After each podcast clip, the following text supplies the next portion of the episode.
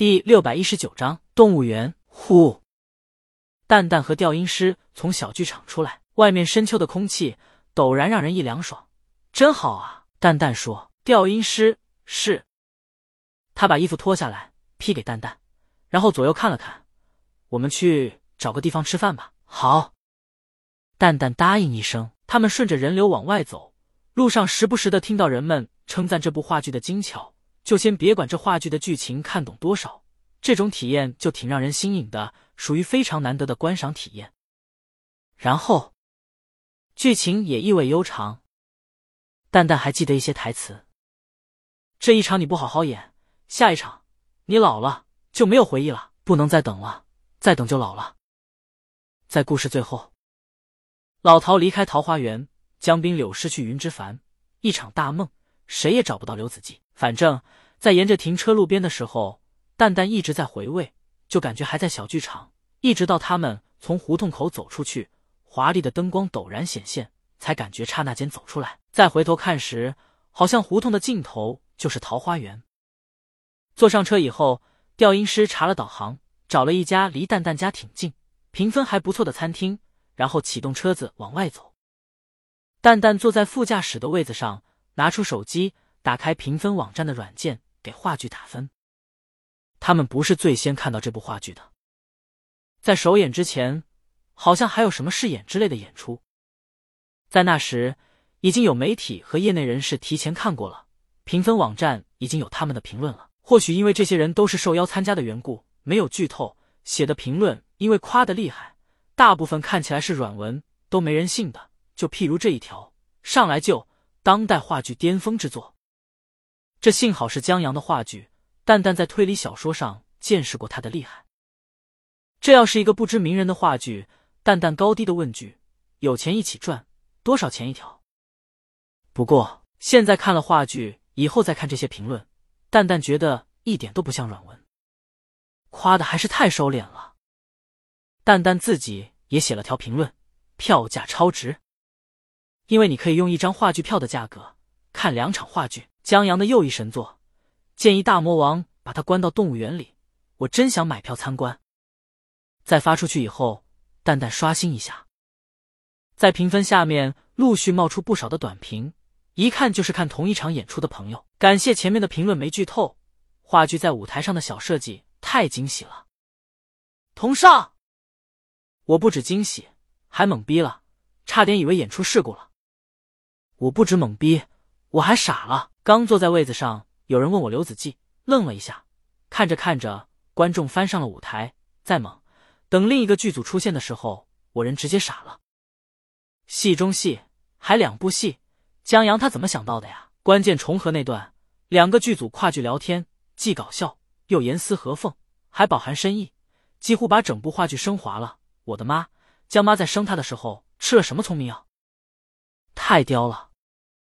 果然能娶大魔王是有原因的。我也建议大魔王把他关动物园，天价票我也去参观。你们都懵，只有我看到最后病床那么一幕哭了吗？我真的太喜欢这部话剧了，我心目中的神作。老师们的表演精彩绝伦，感谢江阳，感谢演职人员的付出。后面的评论陆续就讨论剧情了。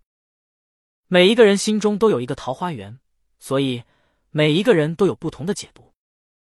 蛋蛋看着这些评论，读给调音师听，尤其那个也建议把江阳关动物园的。调音师笑了，他觉得这话剧其实讲了好多个故事，两部话剧，话剧外两个剧组，怪女人，导演自己的故事等等，听起来很乱，但真要说起来，南阳刘子骥高尚视野。怪女人在寻找刘子骥，所有人都在寻找刘子骥。聊天中，餐厅到了，他们进去吃饭。调音师点了杯酒，在酒下肚时，他忽然记起来：“哎呀，我开车了，不能喝酒。”蛋蛋默默的摸了摸调音师的外套，里面有个小时候吹的气球。那把车停这边，待会儿去我家打地铺吧。调音师就等这句话呢。好啊。最终，调音师的小气球也没派上用场，因为蛋蛋有亲戚在。而关于《暗恋桃花源》的口碑，在第二天话剧一部大剧场演出的时候，才陆续发酵起来，也仅限于此了。话剧的舞台形式注定了他的小众。直到大魔王点赞了某个吹江阳的推推评论，话剧才稍微出圈。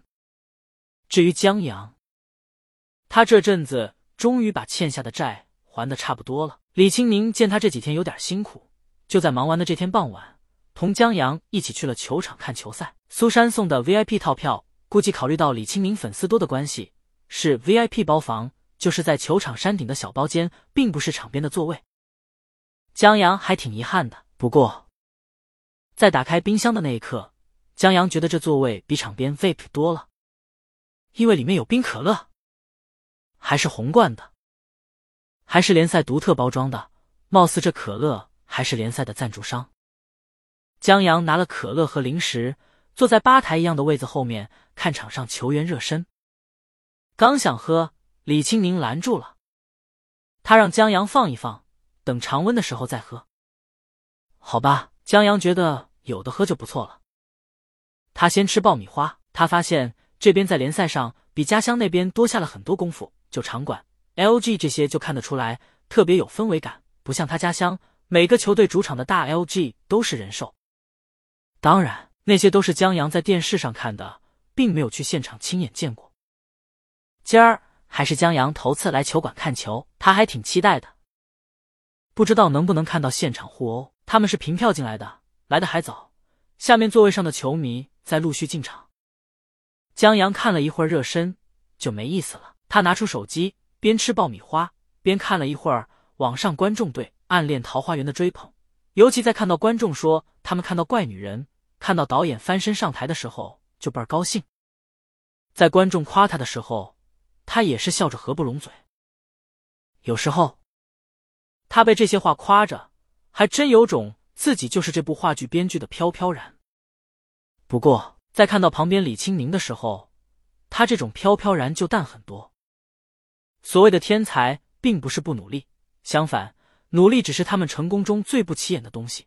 而他，距离这些真正的能够在人文历史上闪耀的人，还差很多很多。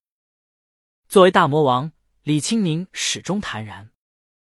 江阳跟着学到很多，何况。他真要飘飘然的话，也是因为他老婆是大魔王。当然，这并不妨碍江阳把搞笑的评论分享给李青宁。这人太狠了，想把我关动物园。江阳让李青宁看，太过分了。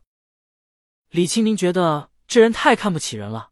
我是差门票那点钱吗？江阳就是太侮辱人了。李青宁，我差钱盖个动物园。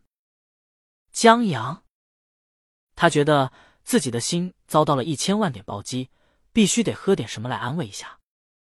于是他又拿出一罐冰可乐放常温。